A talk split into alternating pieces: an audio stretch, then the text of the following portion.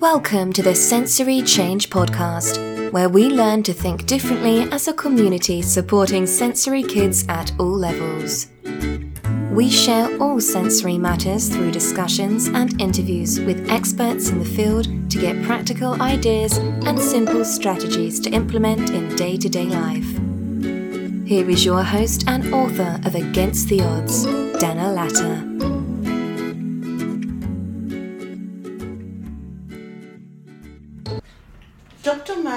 Maya is a, neuro- is a neurologist, herbalist, urban farmer, and the author of The Dirt Cure Healthy Food, Healthy Gut, Happy Child, which has been translated into 10 languages. She has been featured in the New York Times, The Telegraph, Sky News, and many more. Dr. Maya is the founder of the Terrain Institute, where she teaches terrain medicine, earth-based pro- earth-based programs for transformational healing. Hello, Dr. Maya. Hi. I'm so excited to have you with us, and um, I was very interested to know how did you get interested in this non-traditional healing method? Well, I think actually that was part of why I went to medical school was because I had watched a special on um, sort of an, a news show that looked at healing and the mind by someone named Bill Moyers, and he was looking at a story of a young woman with lupus who couldn't tolerate her medications anymore because they were causing her to have kidney failure. And what they did was they gave her castor oil every time she took her medication, and then they stopped giving her her medication, and she continued to respond just as if she was getting the medication just by getting castor oil. And they said that this was called psychoneuroimmunology. And I thought, great, that's what I'm going to do. And I wrote an essay about it, actually, to go to medical school. And somehow they let me in. And I, you know, I that was really my interest from very early on. Um, turned out that after my training, I did not learn very much about that once I completed my conventional training. So I had to do a lot more independent learning um, to be able to incorporate that kind of work. But that has always been my my goal and my inspiration. Wow. And um, Dr. Maya, your book ch- um, challenges the idea most parents naturally have in mind. What is the dirt cure?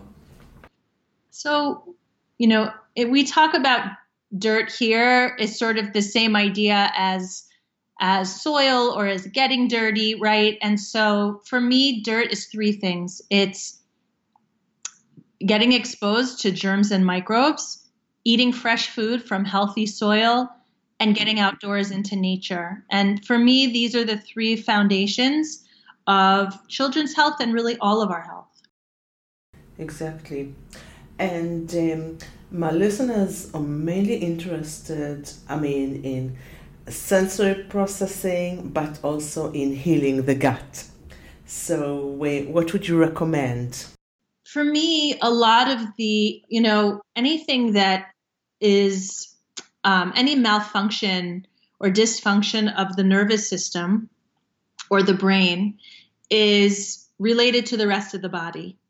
And traditionally, we don't really, it, well, in a pharmaceutical model, that's really not how we tend to think about things. It's not how we've been taught to think about things. We think, you know, pill for the ill, right? So if there's a symptom, we want to give a medication for that particular symptom. But in fact, a lot of the symptoms grow from the body not functioning at its best. So for me, all the health of the brain and the nervous system, including things like sensory processing, start with the gut. And I think of the gut as kind of the soil from which everything else grows. If you want to grow a healthy, beautiful garden, you have to have good, healthy soil to start with. So the gut is like that soil. It's where we digest our food, absorb all of the nutrients that nourish the brain and the nervous system and the rest of the body. Um, it's also where we have a lot of microbes, um, up to three to five pounds of microbes that um, that actually communicate with our immune system and our brain. So, having healthy germs, right, healthy microbes living in the digestive tract is critically important for function of the brain. And in fact, in our gut, we produce more neurotransmitters than the entire central nervous system. So, our digestive tract is really the foundation of the health of our nervous system. And when it comes to sensory processing, um, it, you know, there are a lot of reasons that we can that it can be faulty, you know, in some way, or you know, whether too intense or or you know, not sensitive enough. But that sort of um, mismatch or that you know lack of optimal functioning begins before you ever get to the nervous system. It starts it starts in the gut. Exactly. Um, I tend to see a lot of talk. I mean, focusing on the gut health rather than on the whole picture, and like uh, I believe on um, c- combining, you know, a program of working on different senses and not just on the gut. What you, as a neurologist, think about it? I'm sorry, in terms of working not just on the gut, but. Yes, a, a holistic program of uh, dealing with all of the senses and not just focusing on the gut. Sure. I mean, I think it's, you know, the gut is very foundational, but it's certainly not the whole story. And when I'm working with somebody, I'm looking at kind of, I start looking at food, diet, and the health of the gut, but I always am looking, you know, those are those are some of the foundational pieces of health but we also have to be looking at how we can mitigate some of the difficulties that people are having just from a symptom standpoint so if someone feels like you know when they're out in a crowd like they're you know in a you know at the air like it, it's it's so intense to them that they feel like you know their jet planes landing all around them right because they perceive things so intensely we can't just say oh well let's um, target the, the gut and completely yeah. ignore you know these symptoms that are coming up even though it you know what people eat and that whole piece might be contributing in a big way so for me, some of the things that I'm going to be thinking about are going to be also calming down the nervous system um, and helping to rewire the nervous system. And there's a, I'll often work with botanicals, different kinds of botanical medicine that will help just take things, first of all, just take things down a few notches. And one of the best things that I love for that, that really almost everyone tolerates pretty well, um, depending on dose and, and formula, is magnesium. So, magnesium is like a neurorelaxant. It's a mineral, and so we all know, I mean, it's in certain foods and, and other things, but it's in fact um, also uh, an antioxidant in the brain and it's a neurorelaxant. So, it means it's going to calm down um, the nervous system and it and it it, it works well given every day. Um, but it also can be effective, like when someone is feeling really anxious in the moment, to give a nice dose of magnesium. And, um, you know, it can be given a lot of different ways. And one of the simplest ways um, is actually Epsom salt baths. So just putting a cup of Epsom salts, which is the salt is actually magnesium sulfate and sitting in that warm bath for 10, 15 minutes with a cup of Epsom salts dissolved in advance um, means that you're absorbing magnesium through your skin. And it can be very calming to the nervous system. And that's like um, a really important piece because so many people who have sensory processing issues are are functioning in sympathetic overdrive. They're in that fight or flight state so much more often than they need to be, and maybe than what's functional and good for them. So, thinking of things like magnesium, or there's other calming botanicals. Sometimes for young children, I'll say chamomile tea, you know, is another very beautiful. Um, gentle but also effective way to calm the nervous system down.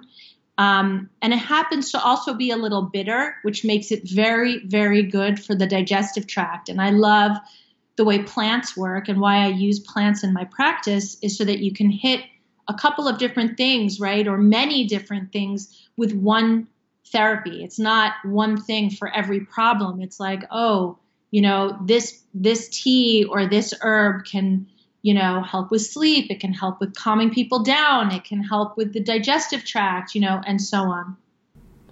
Exactly. And um, in your book, when you speak about why it's important getting dirty, uh, can can you speak a bit about it? Yeah, I mean, what I feel, um, you know, based on, I think most of us have experienced this idea and grew up with this idea that um, being clean and being hygienic and being sterile even this is a healthy thing you know? The cleaner you are the healthier you are. But really um, traditionally we were actually much dirtier. We were much more um, kind of enmeshed in nature right? Like we were outdoors as as humans, we were outdoors in communication with nature. Um, we might have been walking barefoot. We might have been growing things. We certainly were outside tremendously more than we are. And, you know, even if it came to like washing dishes or things like that, I mean, there weren't things like dishwashers and bleach and, you know, antibacterial soap. And what we found is that actually, um, you know, conversely to this idea that being sterile is what's best, um, it turns out that biodiversity of organisms, having a lot of different kinds of organisms and being exposed to many, many organisms, is incredibly important for um, our brain function. It's important actually for gut health. It's very important for immune health because our immune systems really need that exposure. And it's important for our neurologic function and for things like focus and attention and sensory processing. Um, what we've seen actually in the science is that people who use dishwashers are more likely to have allergies.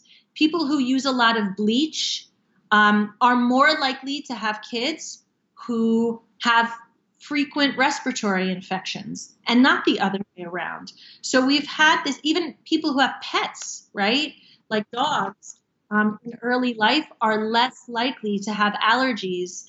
Uh, so what we're seeing is that the more kind of the dirtier we get, meaning being exposed to germs, right? Because let's say the sponge where we wash dishes, that actually does have bacteria in it.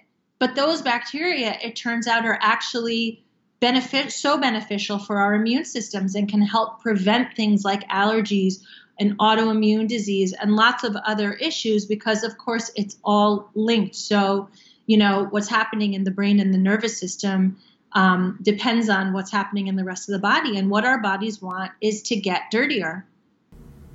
Uh-huh. so and how can we help change the parents views that it's important to get outside and get dirty and well i mean i certainly you know i wrote a whole book about it with a, actually over 700 scientific references in the back. So it's not throughout the book but you'll be able to look at all of those references to see that there is um, science behind it. And in fact they're almost all links so that people can type them in and see the abstract themselves. Um, you know, I wrote this book for not just um, parents, but even, you know, their doctors, their principals, you know, the the doubting the doubting in-laws, you know, whoever, so that it can be really, really um, foundational in in the science. Um, but I think also it's about trusting that kids know what they need and that and letting ourselves really like also enjoy and be um, immersed in the beauty of of nature getting outside right i mean you know most people really experience um, that feeling of feeling uplifted and elevated um, when they're out in nature, more relaxed. And in fact, that's even something that's been studied extensively. And um, like being in the forest, for example, for periods of time. So there's this concept called forest bathing, which is um, based on the on the practice of Shinrin Yoku in Japan, where it's just immersing yourself in the beauty of the forest periodically. And the studies that have been done on on people who do this show that we sleep better, uh, we focus more, we have better executive function, um, we're calmer, our cortisol levels are lower, we're happier, we have better mood. Um, and even things like our immune system function, like we have uh, higher levels of anti cancer proteins and natural killer cells, which are non specific immune cells that we want to have, are higher after we spend time in the forest, which means we're fighting cancer simply by just being in the woods, you know? And this goes for a lot of different aspects of nature. You know, we know that people's brains function better even throughout life and later in life. And, you know, it, it's preventive for dementia if they garden regularly. So we have all these um, beautiful and enjoyable ways that we can immerse ourselves in the outdoors and and you know for children it might be like making the mud pies and building forts and rolling down hills and you know making pretend potions with things and and helping with gardening right you know having that that fun that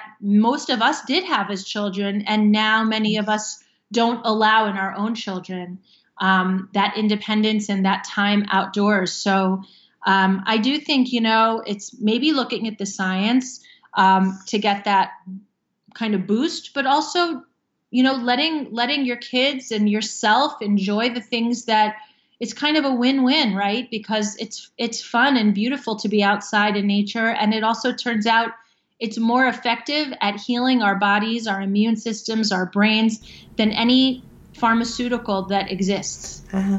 And um, most of the people you see come to you, um, I mean, the, the children that you see, they're already taking medication and you're trying and they're making the change, or it's children who don't take medication? I see, you know, kind of the whole gamut. I mean, there are people who come to me on medication. Maybe they want to come off. Uh, maybe they're having, you know, side effects or they don't feel they need it anymore or they want to try something different. Um, and then there are people who want to avoid going on medication and are hoping to, um, you know, find a regimen or, you know, the root cause of what is the trigger for many of their problems so that they don't ever need to go on medication to begin with. And um, living in in the states, you you see that you you know most GPs just subscribe them medications probably easily and as a quick cure, which is not. Yeah, I mean, I do think that, you know, when somebody comes with, let's say, problems with focus or, you know, even children with anxiety, um, or if they feel sad, you know, there's not a whole lot that's put into what else can we do besides medication you know? And so it, but the problem is that it's doctors are not always given a lot of time with patients and they're also not given a lot of tools so the big tools you know no very few physicians who go through conventional medical training in the US and I would assume you know in other countries too but certainly in the US they get very little even basic nutritional um, training, which means some of the most basic things around food, around diet, around gut health, how those things all, you know, what to do, what kind of probiotics that might be helpful to, um, you know, affect mood. All those kinds of things, that's not something that conventional doctors have in their toolbox. So naturally, they often go straight to pharmaceuticals, and that's also, it's quick it's a quick thing to write a prescription. And so, um, kind of everything supports going down that path. Um, but but I think the population is kind of waking up to the fact that pharmaceuticals, you know, don't don't offer something for nothing. Like we have to give something up for what we do get from those pharmaceuticals. Sometimes they can be effective but cause a lot of problems, and sometimes they're not effective, and sometimes they're very harmful. So, you know, we need to always know that we're not going to get everything. Um, it's not just a, a free ride when we try pharmaceuticals. And for me, if you know anyone just started on a medication, a pharmaceutical medication, I'm always thinking, how am I going to be able to get them off? So that's always in the back of my mind or in the forefront of my mind, even when I need to prescribe medication because we're in a real disaster situation. Um, I'm always thinking, okay, what are the next steps going to be so that we can get this child or this adult off of meds? Um, what's my plan? And I'd like to know how your institute that you created in uh, Ecuador uh, helps you in your daily work?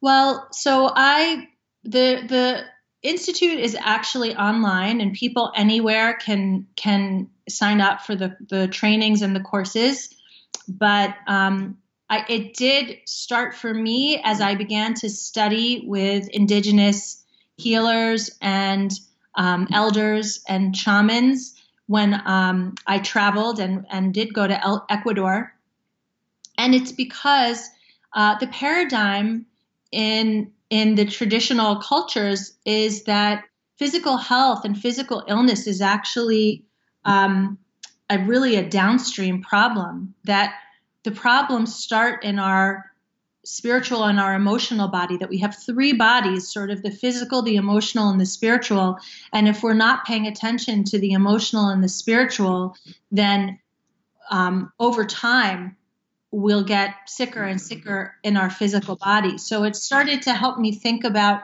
how I could really um, support people and, and teach people to support themselves in the way that they healed. And in addition to that, um, you know, there's an idea that health comes from our our relationships, being in good relations. And being in good relations means being in good relations with yourself, being in good relationship with the people around you and the living things around you, and being in good relations with your place, with the place where you live, the place that, you know, you reside. So those are kind of the the sort of pieces that I wanted to address. And I felt like it really wasn't something that people knew about or were learning about. And it was such a profound um, healing for me and for my patients that I wanted to share it in a much bigger way. So um, I created an, an online school, and we have our first big course.